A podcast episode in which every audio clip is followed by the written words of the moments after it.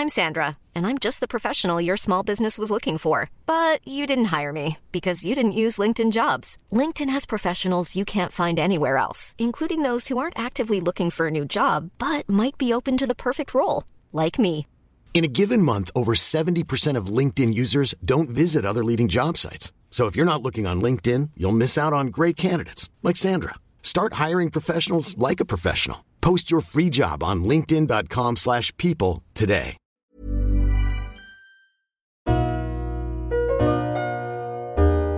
Hello, and welcome to Past Imperfect. I'm Alice Thomson. And I'm Rachel Sylvester.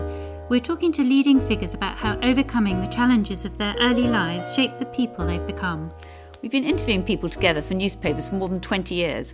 What struck us over and over again is how many of them have dealt with trauma or tragedy as children. Some have lost a parent or seen those around them struggle with serious illness, poverty, addiction, or mental health problems. It could have destroyed them, but for some reason, the adversity seems to drive them on. It's astonishing how many prime ministers have lost their mother or father as children. One study found it was over 60% in the last two centuries compared to less than 15% in the general population. But this isn't just true of politics, it applies to many of the most successful people we've met in business, sport, and the arts. Today we're going to be talking to Tony Blair, the former Labour Prime Minister who won three elections for his party. We've interviewed him so many times actually over the years, haven't we? We've talked about everything from extremism to education, Brexit, Jeremy Corbyn, David Cameron, but we've never talked to him about his childhood.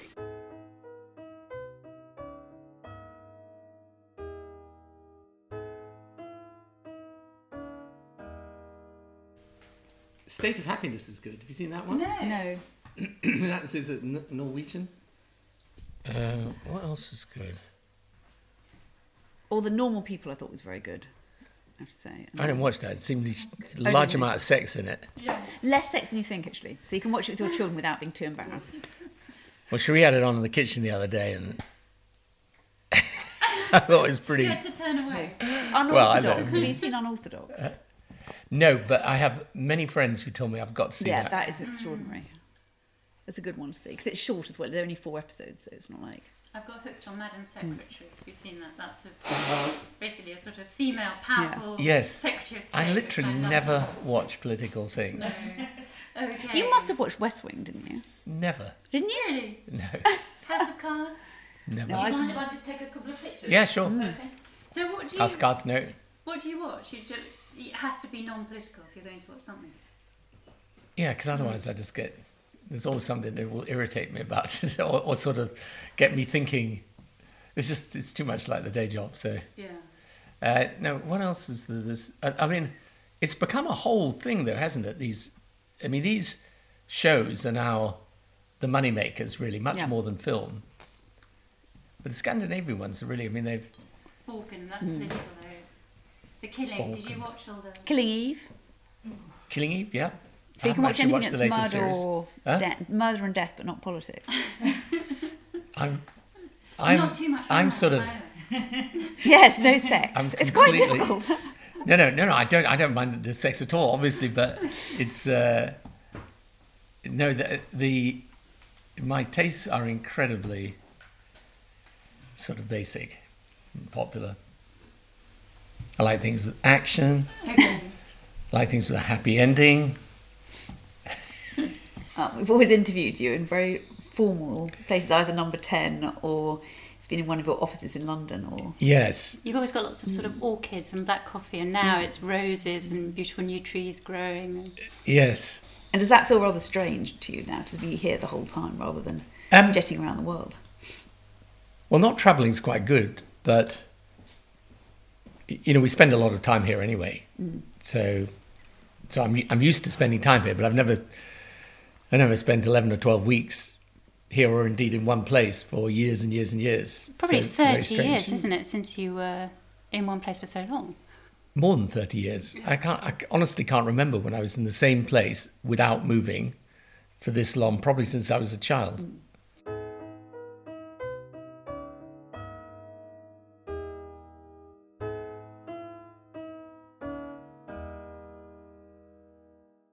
And you were Prime Minister for 10 years, but what we really want to do is go back to your childhood to really to find out what shaped some of your childhood and then what shaped your future and how and your political life and your views and your outlook. And you had a very extraordinary childhood, but it started off quite normally, didn't it? You you went off to Adelaide when you were very young um, with your family, and it was all rather sort of perfect and idyllic at the beginning, wasn't it? Apparently, you danced on the cruise ship in your nappy, and then the nappy fell down. Is that right? quite a performer right at the beginning.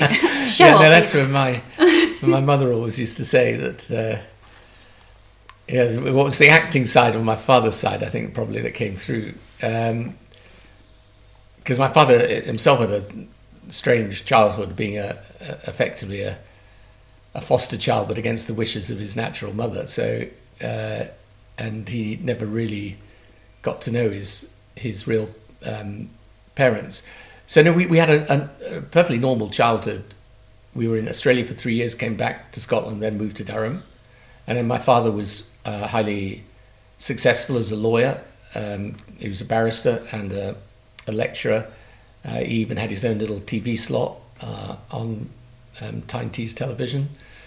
Um, and then, you know, when he was 40 and I was 10, he had this very serious stroke that, that basically ended his career and completely changed our lives. Can you remember the day it happened? Yeah, I remember extremely vividly um, because I remember coming, waking up in the morning, and my mother coming in and telling me that my father wasn't well, and I immediately realised there was, you know, the way children have that instinct that this was much more serious than just he wasn't well, and so then we we went to. Um, she decided to take me to school, but he was obviously in hospital, and then he stayed in hospital for several weeks. And then I remember when he came back home because the stroke had affected his speech, so he couldn't speak, um, and was sort of semi-paralyzed down one side of his body. Uh, and I just remember all, all he could he could only say the word good and tea. He, could, he could ask for tea, hmm. but nothing else. That must have been so hard, though. Yeah, it? and it was it was terrible for my mother because she had to. She spent three years teaching him to speak again, because in those days as well, you had much less things available for people. You know, nowadays, I guess you've got a whole set of remedial things that people do for stroke victims. But he just he'd been overdoing it massively because he was doing three different jobs. He was on the road the whole time. He was going to become a Conservative Party candidate. I mean, he was the Conservative Party chairman for the area, and he, he I think he was going to stand for the seat that Geoffrey Rippon then took in, in Hexham, I think, but I, I, I can't be sure of that. And um, yeah, so, so suddenly then our life completely changed. Obviously, our income dropped massively. So, what effect did it have on you emotionally? So, you went off to school, not knowing whether he was dead or alive. How did well, I you just feel? knew he was critically ill. I, it was terrible. I remember, and I sort of, uh, I, the headmaster saw me, and we sort of said a prayer for him, and all of this, and it was, you know, it was, it was a, it, it was, um, it was the event that shaped my childhood for sure. I mean, there's, I, you know, when when I look back on it, there are so many things that changed. Because then, of course, afterwards, he never he never fully recovered. Right. So he can never go back w- with a political ambition. He can never really. He practiced the law a bit, but it was difficult for him in court because he, he although his speech came back, it was never as it had been. And for example, he had been a very very good uh, kind of. Um, you know, jazz and popular music pianist. So he played the piano a lot and so on, and couldn't really play it nearly as well as he, he used to. So there were a whole series of things that changed, and yeah, and of course it's it's it's it's a. I mean, for all of that, by the way, you know, I had a perfectly happy hmm. childhood. Hmm. I mean, I didn't have an unhappy childhood. But you must have sensed that that huge sense of ambition that your father had, and then lost because you must have had to give up so much. Yes, That must be unbelievably difficult for you, wasn't it, as a child? yes, it was, and it, did, it definitely it definitely disciplined me.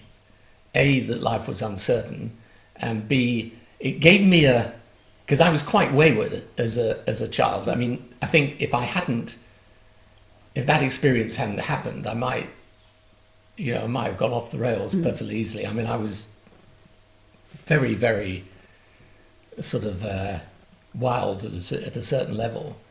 And as I got older and I became, you know, this side of my character came out, which was much more sort of wayward, I was always kind of brought back into line by the thought that I couldn't, I didn't want to hurt him hmm.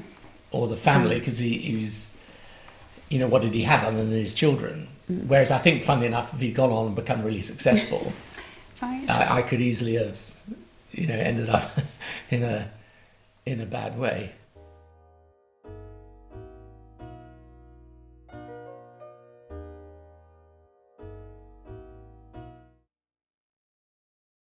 Was it very difficult going to boarding school when he'd been ill or not? Or was that a relief? Um, well, that was three years later. So when I went at 13, I went to, to school in Edinburgh.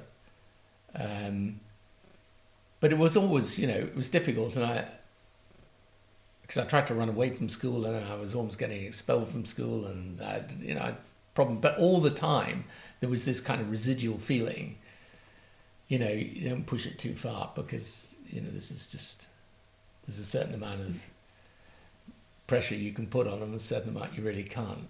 And with your mother as well, isn't it? Yeah, and and my mum, who had a very difficult time because my sister was also extremely ill for a time, so around about the same time. So she, She was in hospital for two years or something, wasn't she? yeah, I mean, yeah, my sister, because at so that time she, she had serious rheumatoid arthritis, and at that time they would treat people with kind of steroids, keep them in hospital. Now nowadays, I think again they treat people completely differently with that condition.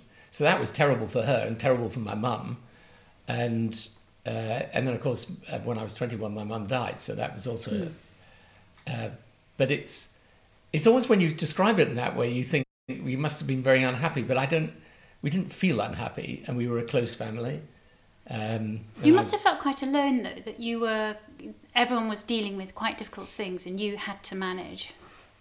Yeah, so my, my brother, my who's older than me, was was a very stabilizing and serious kind of influence on the family. So, but you know, it was fine. I mean, in, in one sense, but I there's no doubt it, it changed my perspective on life because also you you start to when you have a large drop in income in that part of the world at that time, you know, you are aware of the fact. I mean, my dad always used to say, you learnt very fast who were the people who stood by you and who were the people who drifted Because you said that in one of your conference speeches, didn't you? I remember that that that, that Yeah. sense that you knew who your friends were in adversity, um, and that must have been extraordinary as a child to even realise that that who who helped you and who Yeah. stuck close. Yeah, no, it, it was. It's a, but it's a, it was a good education, Mm. lessons in life, and politics for sure.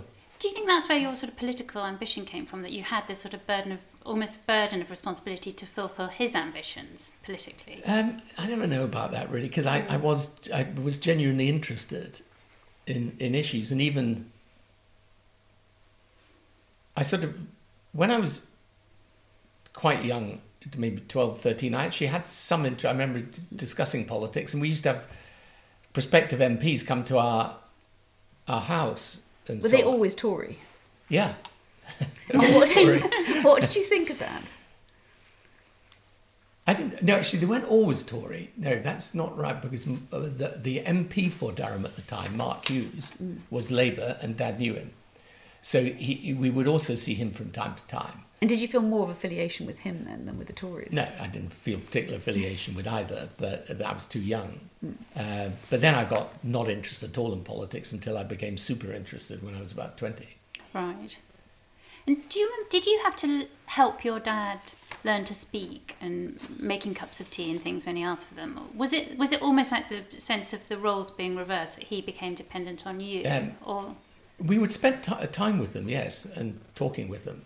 Um, I mean, my mother did most of it, virtually all of it, but uh, but no, I, I remember, and and obviously as he started to get his speech back, and this was this was great, really, for us. Um, but no, it's, it's these things. Obviously, you, you can never be sure what what where where does the ambition and the drive come from is a sort of interesting thing, and I've never. I'm never quite sure. Did your mother have real ambition for you? So did she talk to you about what she wanted you to achieve or do? Or was she just a very stable presence? She was more of a stable presence, and she was a very um, kind nature, but quiet. My mother was very shy. My dad was very extrovert. and My mother was shy. So, um, no, she would have been happy with whatever I did, although she was she was always slightly worried, you know, when I started to grow my hair long and get into rock music and all of that. she, was a bit, she wondered where that would lead, but. But why do you think you were like that? Because I think Eric Anderson said you're always testing the limits, very differently to say Cameron or Johnson, who he knew as well. Um, I don't know. I don't know. I just uh, it just came naturally.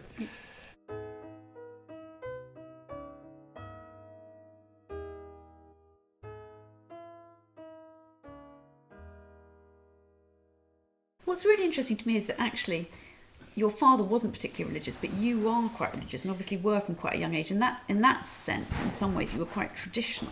Because that, to me, is fascinating that in many ways you were a rebel, but you also did have a belief, didn't you? Which wasn't a particular family belief, it was something that you almost chose yourself. My religious belief, though, came to me very much through through this Australian uh, vicar Peter Thomson, who was himself a very iconoclastic. So you weren't religious until university. No, I mean I would have been conventionally religious, as it were. You know, you turned up to church with your family because that's what people did. But did I think about it a lot? No. Um, so I only really started to think about it properly when I when I got to university and met and met him and, and thought about religion in a different way from the way I'd been taught. But he was very much, even though people think today of religious faith as a very very conventional conventional slightly old fashioned thing, uh, it wasn't in the way that he presented it. So and do you, I mean, there was that famous thing when Alastair Campbell said, "We don't do God." And do you think um, politics sort of drives religion out too much, and actually leaders should be able to speak about their faith? The trouble is, he, the the reason Alastair said that, and he he was right, really, is in the in the UK context. I mean, he said to me, "I promise you, if you do that, people will say." that you're trying to tell people that uh, they're not a proper Christian unless they vote Labour. And right. I, I remember giving an interview in which I literally, in express terms, said, I am not saying that if you are a Christian, you've got to vote Labour. And the headline was, if you want to, if, if you want to be a proper Christian, vote Labour.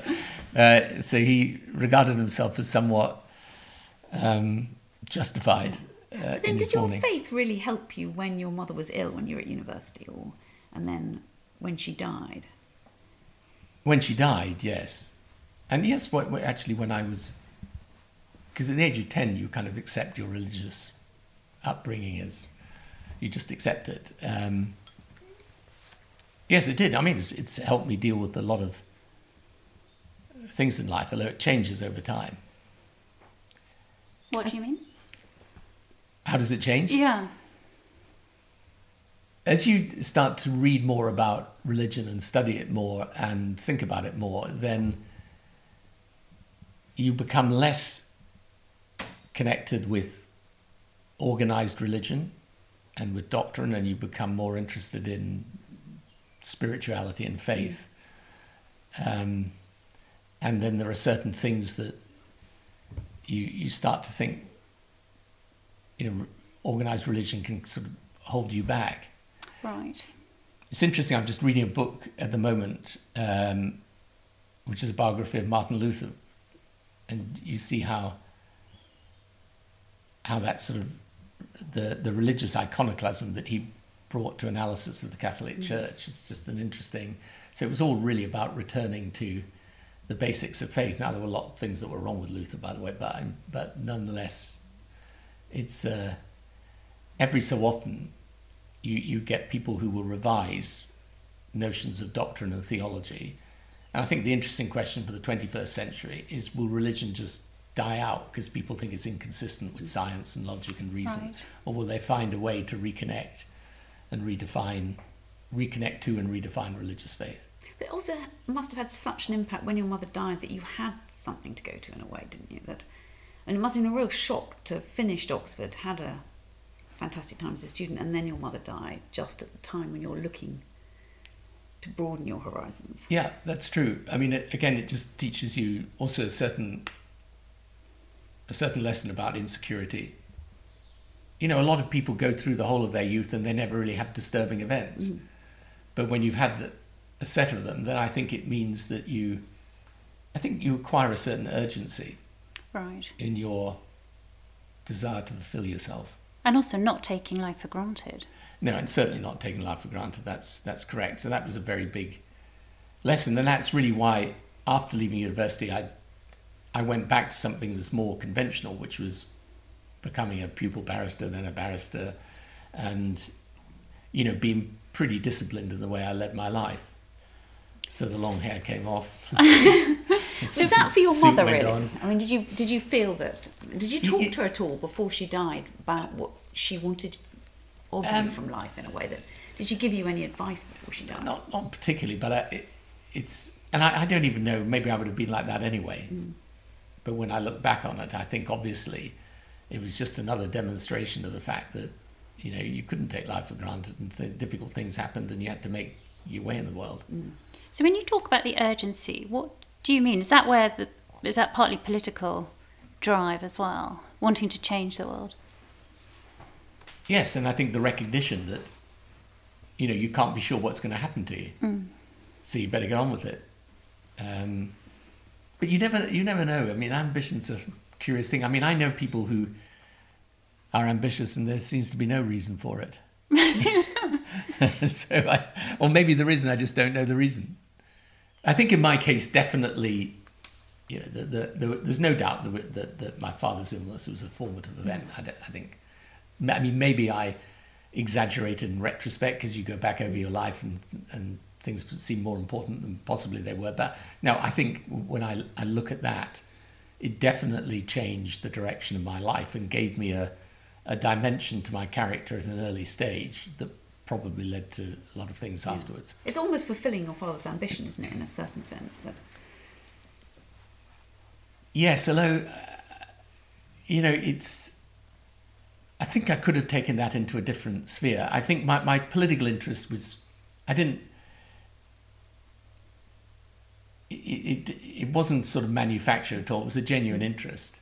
But do you think he'd ever wanted to be prime minister, or do you think he just wanted to be an MP? Oh no, I think my dad did want to be prime minister. He was intensely ambitious, uh, and also he was because he was from a very poor working class background. He would have been a, a, a perfect um, manifestation of a different Conservative Party. Mm. Yes, do you think the Conservative Party would have been very different if he had been leader? Really?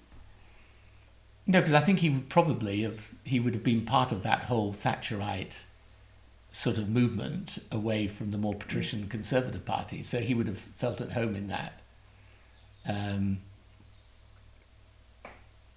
and he never really stopped being conservative. I mean, even though he used to come and support me and so on, but that was just because he believed in the family. But no, he was always he was always conservative. So when he was out campaigning, did he sometimes say the wrong things? Yeah, no, I mean he, he would you know, he was he definitely didn't speak from the Labour speaking notes. Put it right. Like and when you got number ten, didn't he write a letter to you? And didn't he get a sort of standard stop reply? Yeah, no, he he he used to write me letters, and he would sign them off. Your loving part.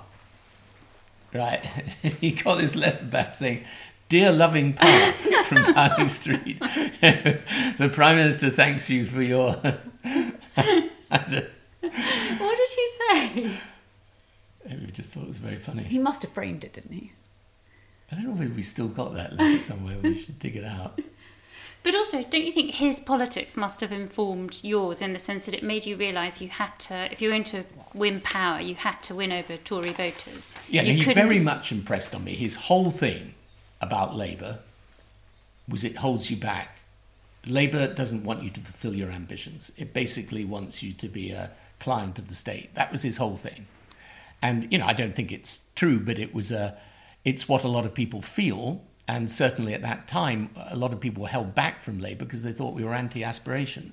And making the Labour Party an aspirational party was was a was a big part of what I wanted to do. But also, yes, it did. It derived from from my looking at people who were you know, should have been strong Labour supporters, but felt you know Labour wanted to hold you back, and and that was a very you know key thing that he taught me. Not not he didn't teach me deliberately, mm. but he taught me by his attitude to to the Labour Party and why he was one of the very few people because he'd been secretary of the Young Communists in Glasgow when he was a teenager, and he was one of the very few people who went to the war and came back a conservative. I mean, most people went off to war and came back and chucked out Churchill and put in Attlee. Right. He voted Conservative. So when Labour MPs say things like, I can never be friends with a Conservative, what does that make you think? Well, it's just stupid, isn't it?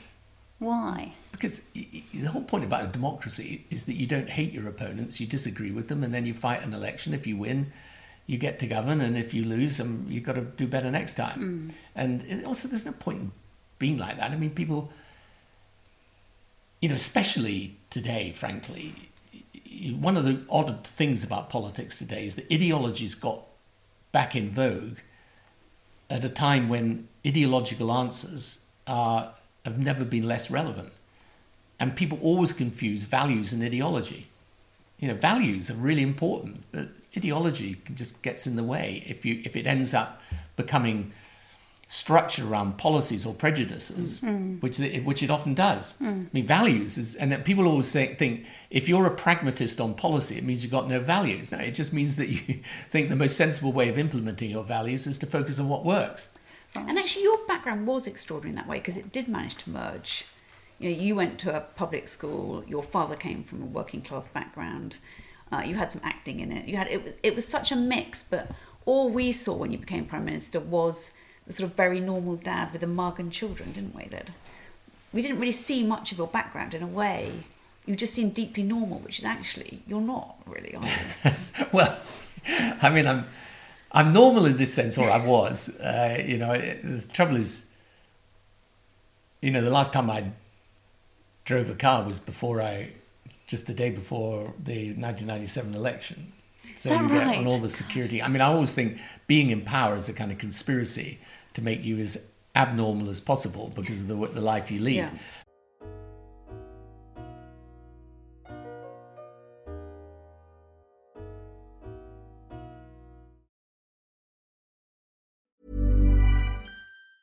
There's never been a faster or easier way to start your weight loss journey than with PlushCare. PlushCare accepts most insurance plans and gives you online access to board-certified physicians who can prescribe FDA-approved weight loss medications like Wegovy and Zepbound for those who qualify. Take charge of your health and speak with a board-certified physician about a weight loss plan that's right for you. Get started today at plushcare.com slash weight loss. That's plushcare.com slash weight loss. plushcare.com slash weight loss. Hiring for your small business? If you're not looking for professionals on LinkedIn, you're looking in the wrong place. That's like looking for your car keys in a fish tank. LinkedIn helps you hire professionals you can't find anywhere else, even those who aren't actively searching for a new job but might be open to the perfect role. In a given month, over 70% of LinkedIn users don't even visit other leading job sites. So start looking in the right place. With LinkedIn, you can hire professionals like a professional. Post your free job on linkedin.com slash people today.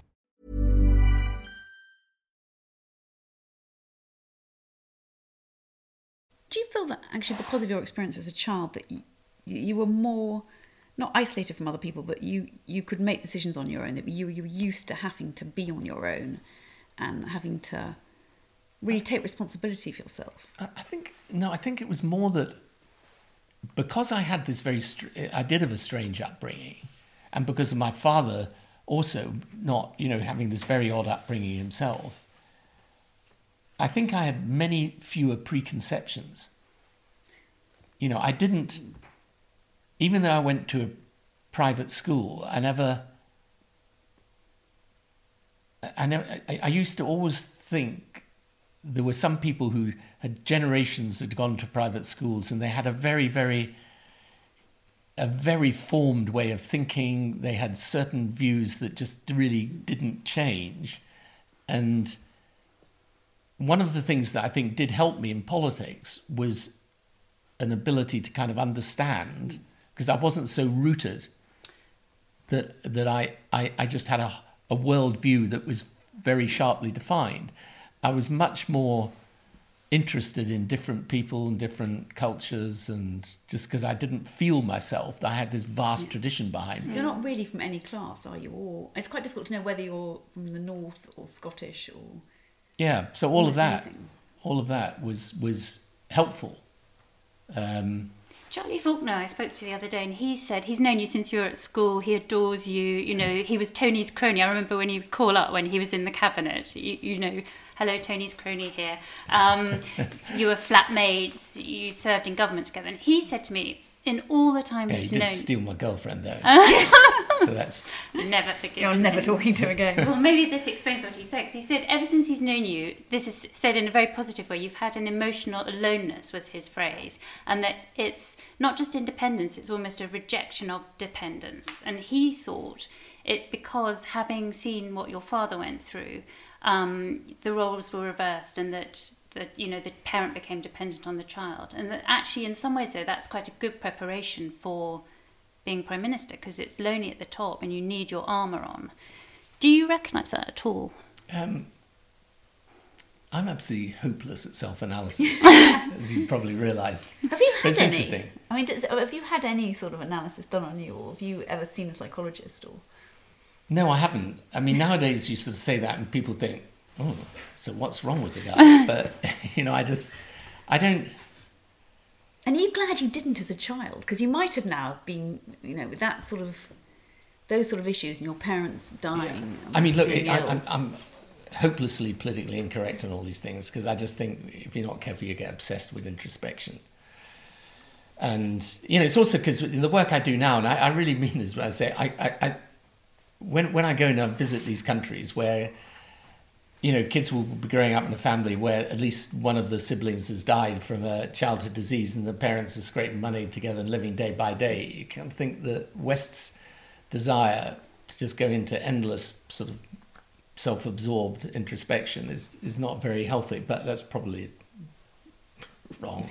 I mean, but I did, so the fact is I'm hopeless at self-analysis, and I think what Charlie says, yeah, I mean there may be there may be some truth in that, um, and he's a very perceptive guy. So How would you describe it? So he says emotional aloneness. Do you think that's I think you you you realize I, I've certainly realized over time that I'm very fortunate. So I don't.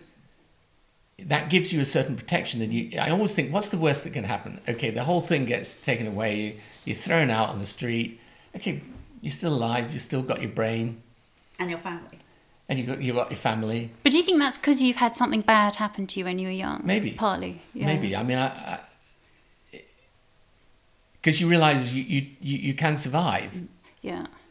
But I, I don't, it's very difficult to know. I mean, there- there's all sorts of studies now on mental illness and well being, and, you know, you can, I'm never sure the degree to which you, you work it out yourself or you just happen naturally to be optimistic in, in, your, in your nature. And I am optimistic and just, just, you know, I guess the early childhood could have made me pessimistic, but it didn't. And what does Cherie say about it? Because she must have an opinion on. I don't How know, it yeah. affected you. have to, She must bring you it have up to ask. It's probably not wise. But does, do, you, do you think it makes her feel that, that you're more vulnerable or less vulnerable? Or I don't know, but she had her own strange childhood. Hmm. So we both. I mean, the thing both our childhoods have done is put a great emphasis on wanting the family to be a strong family, and so I've I've two sons now with children, and I'm. I mean, we're incredibly fortunate in their their both of their partners are extremely good people. We're very lucky in that, and they're they're both good good dads as well. So much better than I was. So did it worry you when they were in number 10 that, that you were going to damage them in some way? That actually it was very difficult to be a child yes, in number 10? That almost lost you to a certain extent to your job? yes, it did. Because Nicky, I think, was the same age as you were when your dad had the stroke. So it's a sort Yeah, of. yes, I I, I think it definitely. And you know, you you're never quite sure. Because I remember once a few years back. I mean, but some years after I've left office, making the mistake once of saying at dinner that, you know, I don't think you guys really had that much hassle as a result of being my children, and I, I, got a very sharp education on what it had been like. What so, did they say? I just that it had been difficult at points at, mm. at, at, school, and uh, um, yeah, without going into detail, actually points much more difficult than I realised. But on the other hand, they all said and agreed, look, there are pluses and minuses. We've also met some amazing people. We've got a very lucky start in life, and do they feel an incredible pressure though to succeed now? Or? I don't know. I mean, I, I, I don't think so particularly, but I think they're, you know, they're naturally quite desirous of achieving. Mm. Um, Were they trying to protect you? Do you think they're number ten when they didn't tell you how difficult it was? Yes, I, I think I think they they did because uh, they could have told me, mm. and obviously I would have been upset and wanted to act on it as well, but but I didn't um, know, and and therefore didn't. But you know, children are, are quite it's one of the things you learn about kids is they're they're quite resilient. They're often more resilient than their parents give them credit for.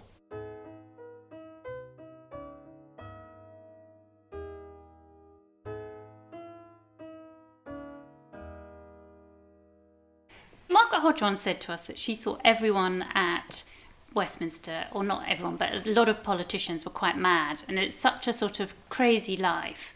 Um, and there's something about the choosing a life where you have to have the external endorsement from the electorate every few years, and it's you're putting your life at risk all the time. Do you think um, there is something? You, you have a lot of damaged souls at Westminster. That there's something that drives people into politics often. I don't know whether they're damaged. I guess politicians are a pretty strange breed. Why uh, is that? Because it's a bit of an odd life, isn't it? And and it's you know, I suppose it's like people who go on the stage or, you know, you've got to have a certain type of personality to want to put yourself in that position. Although, as I always reflect nowadays, what social media has taught us is that there are a lot of strange people out there. Mm-hmm. So they're probably, mean, journalism, is that different? well, so, you only had pages, didn't you, in 97? You didn't have um, Twitter. It was so different. Yeah, and it's so different. And, it, and it's, social media is just such a revolutionary phenomenon in every aspect of it. Um, no, politicians, but uh, politicians also come in different shapes and sizes. I've met some of the worst people I've ever known in politics, and I've met some of the best people I've ever known. Do you think they're getting better or worse? I think there's a real problem with the gene pool in politics today because I think that there's one, if it gets gripped by ideology, smart people either don't want to function in it or can't function in it because they can't get selected unless they're prepared to toe the line. And that's a really crazy thing for political parties to do to themselves.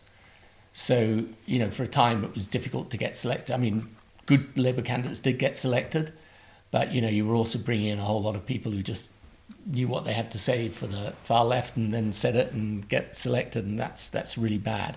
So I think there's that. But I also think, you know, we don't bring people into politics nowadays who have spent a lot, a lot of time outside of politics. And over time, that's going to be a real problem. So, democracy, I think, has got a big challenge, uh, which is essentially. So, people always want to think of the challenge of politics as around integrity or honesty, transparency, and it's really not. It's the challenge of democracy today is efficacy. Is can you make can you make the system work effectively? Can you take big decisions and drive them through? Do you have the quality of people that really understand the world?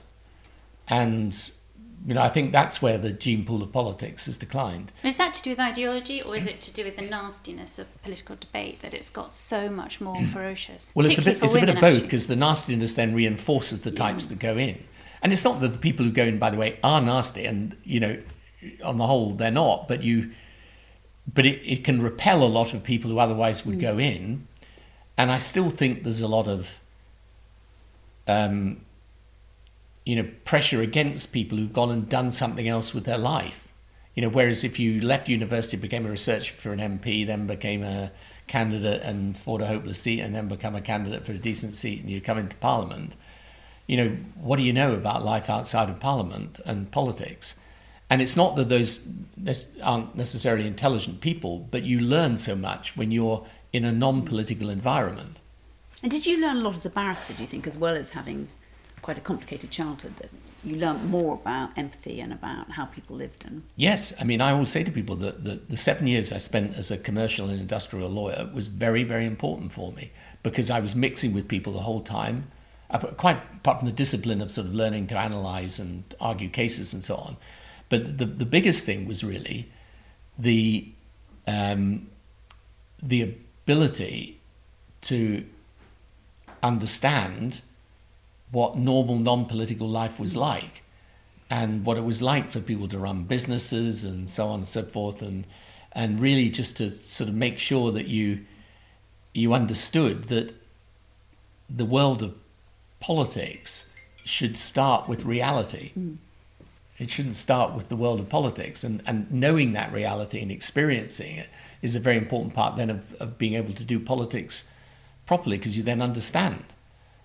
You were seen as having emotional intelligence as well, weren't you? When Princess Diana died and you gave your speech and you talked about her, and, and, and that was seen as a very new age, that the sense that you could talk about emotions and you could talk about issues. Um, and do you think that was very specific to you? Or, Yeah, well, we were we were a different generation of people, and suddenly, you know, that was why we got that landslide victory in 1997. Is the the zeitgeist had changed, and we were representatives of that. In a sense, she was a representative of it actually, um, and so, yeah, all of that changed, and then you know there was big social change. I mean, people forget this now, but you know, in the 1980s and indeed 1990s, support for gay rights was seen as extremist.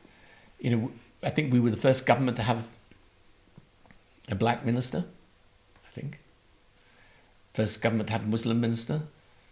Uh, first government to have a female foreign secretary, chief whip. You know, bring, I mean, many more women in a cabinet than any government had done before. So we still obviously have got a long way to go on all of those things. But, you know, it was a change. It was a social change.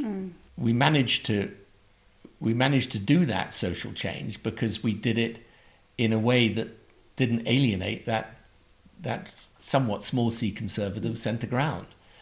More important than virtually anything else we did was to make law and order a major part of our pitch.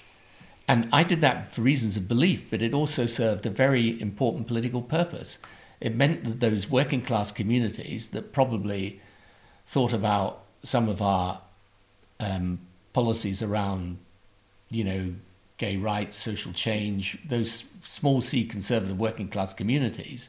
On the other hand, they got completely what we were trying to do on law and order.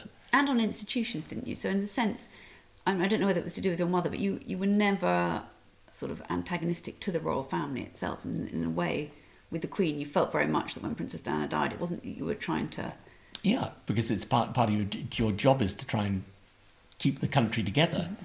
and I was aware of the fact there was a very strong feeling at that point against the royal family, but I was also aware of the whole section of the British public, uh, including people like my dad, who would have been horrified if I'd used that to sort of turn it into a, a, a rant against the monarchy. And you know, I will say to people, my generation's come to a, a, kind of settled view, I think, about the monarchy, which is not one of deference, but one of saying, well, look, this is an institution that holds the country together, and provided duty is their foremost thing, which by and large it is, by the way, in my view, then that's fine. You know, it's not that you've got some sort of, you know, you're not going to be putting pictures of the royals all over your walls necessarily, but you're you're you're respectful of the institution, respectful of the fact that a large part of the British population are very fond of them, and you know, this is it's and it's all it's also about having the maturity to choose your battles.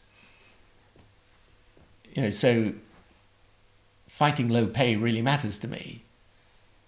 You know, fighting the monarchy doesn't, even if I've felt differently about them. Ruth Davidson ruled herself out from being a number 10 because she said she wasn't mentally robust enough, that she was worried that you had to be really strong. Do you think that is some quality that you do need if you're a number 10? Is it incredibly tough Yes, there? And do you, you- need to be a strong enough? You need to be very Person. robust.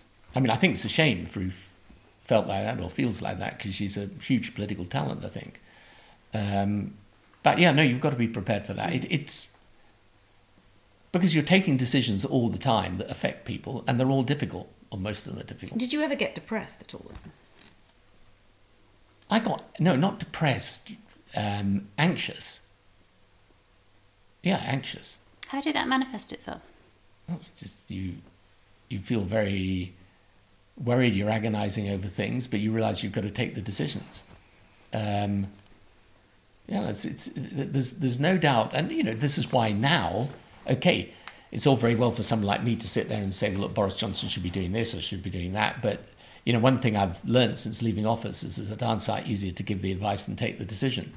But you know, if you're actually in his position, say around some of the things that he's deciding, you know, you've got to take a decision. And whatever you take, decision you take, someone will tell you it's the wrong one.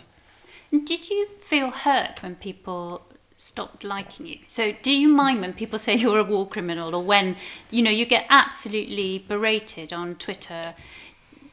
How does that make you feel as um, a person? I mean, or do you just feel incredibly thick-skinned about it? No, I don't think anyone's ever that thick-skinned. I mean, of course you don't like it and it's not pleasant. but on the other hand, you can't be intimidated by it. One of the things you realize about the job is you mustn't be intimidated. Did you read your own press or not? Not much. I've, I've never been a great one for that, actually. Mm.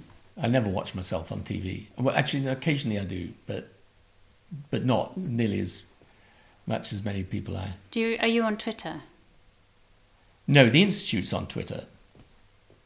Uh, but you know, you read some of this stuff on social media and you think, what gets into these people that write this stuff? I mean, honestly. But also, you get it more from the left than the right, actually. Well, I get it from both sides, mm. uh, in fact, because the social change and the pro-European is is, is offends the right nowadays. Um, yeah, but it's but these people do it to intimidate, and therefore you've got to. It's very important that you stand up to them. Mm. Do you worry more about how you're seen historically? Then, do you think is that something you worried about at all when you were prime minister, or that you do um, now? I think it's. I think you can never tell, so there's no point in worrying about it. it. You can't really affect that. What I did worry about as I went on, and really, people I think don't fully understand this about how I what I became eventually is I actually just did what I thought was right towards the end. And do you think that was the right thing to do? I think it was the right thing to do, but I'm not sure it was very sensible politically and personally. Well, there's the danger of you get sort of detached from the public. Yeah, but it's not. You can be detached from the public is different from deciding that you're going to just blow with the wind. Mm. And and I was very very determined by the end of it. I, by the end of it, I came to the conclusion that your actual responsibility is just to do what you think is right. Now, you may be wrong, and you've got to accept that. And there's lots of things, because what, what you realize over time, as the problem as a prime minister, is that there's a lot of things that you don't know about, but you're having to take decisions about, or you don't know in the depth that you'd like to know it. and you know, I've learned a huge amount since I left office I mean, I'd be different today if I was back in office.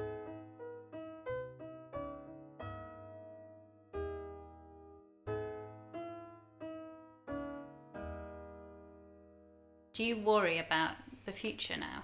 Well, it depends. These things go in cycles, and if the Labour Party corrects itself mm. and gets back to, you know, a serious modern progressive position, uh, then then no, it can change, and you know. And you've been living with your son Leo for the last few weeks, does that give you optimism about the next generation in the future? Do you look at them and think they're more altruistic or more political, or is yeah, there a sense? Or... Yeah, I'm I'm very optimistic about them. I think they're a very committed group of young people.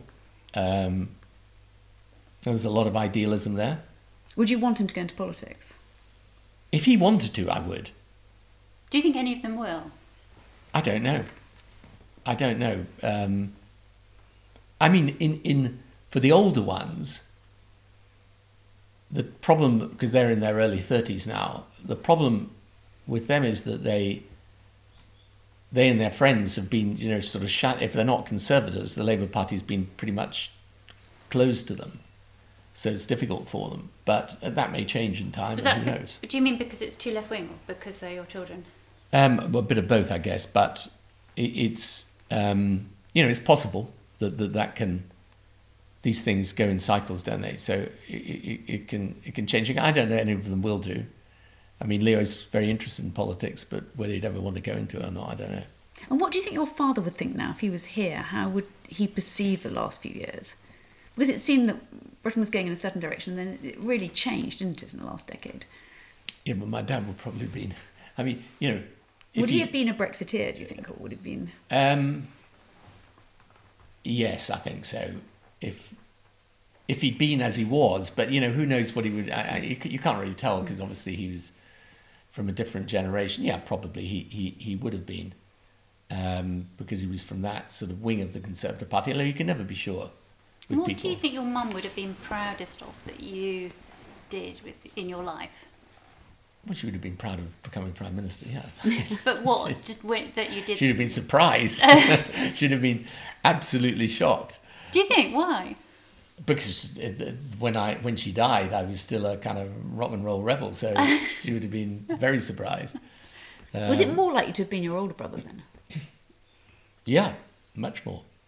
But although my older brother was never very interested in politics mm. as a as a career, he was he was a true lawyer.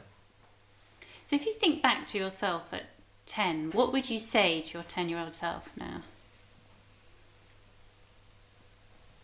What would I say?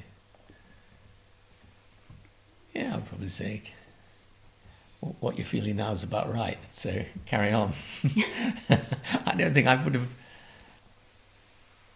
You know, what can you? And what were you feeling? What do you mean?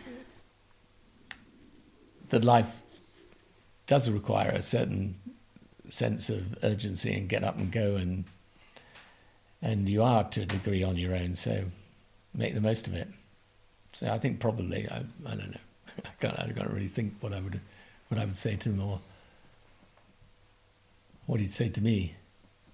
Is there anything you wish you'd known then that you know now? Yeah, masses of things. But you know, the part of the trouble is, I always remember sa- saying to my mother when she was actually very ill, you know, if you could go back to being a, a young my age again, and this would be when I was maybe eighteen or nineteen.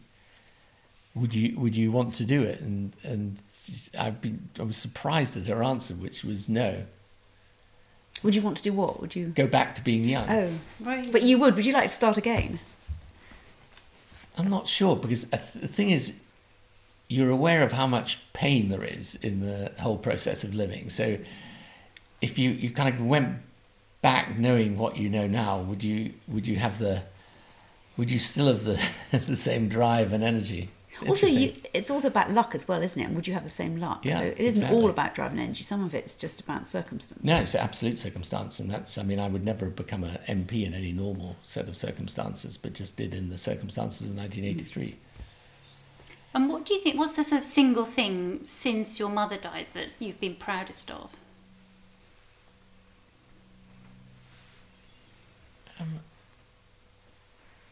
Think raising a family that I that I like as well as love, which is which I think is not that usual. um, I think And we're going to have to. just the final one is whether do you think having a sort of some kind of trauma or adversity that you overcome when you're young does that confer any kind of advantage in a way? Do you think there's a benefit to that, I even though it doesn't feel like it? I mean, I obviously now, having lived quite a long life and met a large number of very successful people in different walks of life, I think there's usually a spur somewhere. Uh, and spurs are painful. Um, but out of that comes an, in, in, an intensity, um, not necessarily only of, of ambition, but a desire to achieve. And that's my general experience of the people who are successful. Not always, but usually there's been something in their background or their childhood or their circumstances that have kind of just dug into them and made them made them break into a gallop. Tony Blair, thank you very much for talking to us. Thank you very much. Thank you.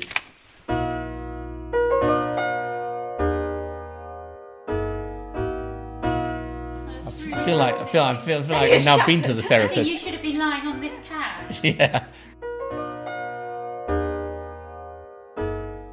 Okay. I'm Thanks a gonna- lot. Brilliant. Thanks a lot. Thank. Bye.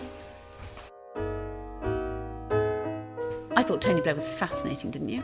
So interesting to talk to him about something so personal as well. And you felt almost a, a sort of slightly more emotional honest openness than normal. And he's very funny when you ask him about why he was so unpopular, why people disliked him. He always smiles first. There's an acknowledgement that you're actually Yeah. He obviously saying. knows it's true hmm. as well. But he doesn't mind that much. I think that's what you have to have is that resilience of realizing that people really dislike you and still carrying on. And I think you do get that from having something incredibly bad happen hmm. to you very young. You know that what's the worst that can happen, he said at one point, didn't he? It just puts yes, perspective yes and on that terrible everything. phrase that we always have that damaged people are dangerous because they know they can survive, which came from Josephine Hart. And he says, doesn't he, a spur is painful. You know, it's when you dig into the mm. horse and it hurts, and that's what makes you gallop.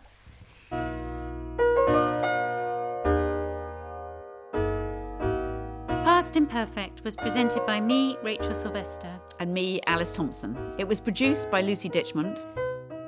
The executive producer was Matt Hall. It was a Wireless Studios production. You can hear Past Imperfect on Times Radio and download the podcast from Apple Podcasts, Acast, Spotify, or wherever you get your podcasts.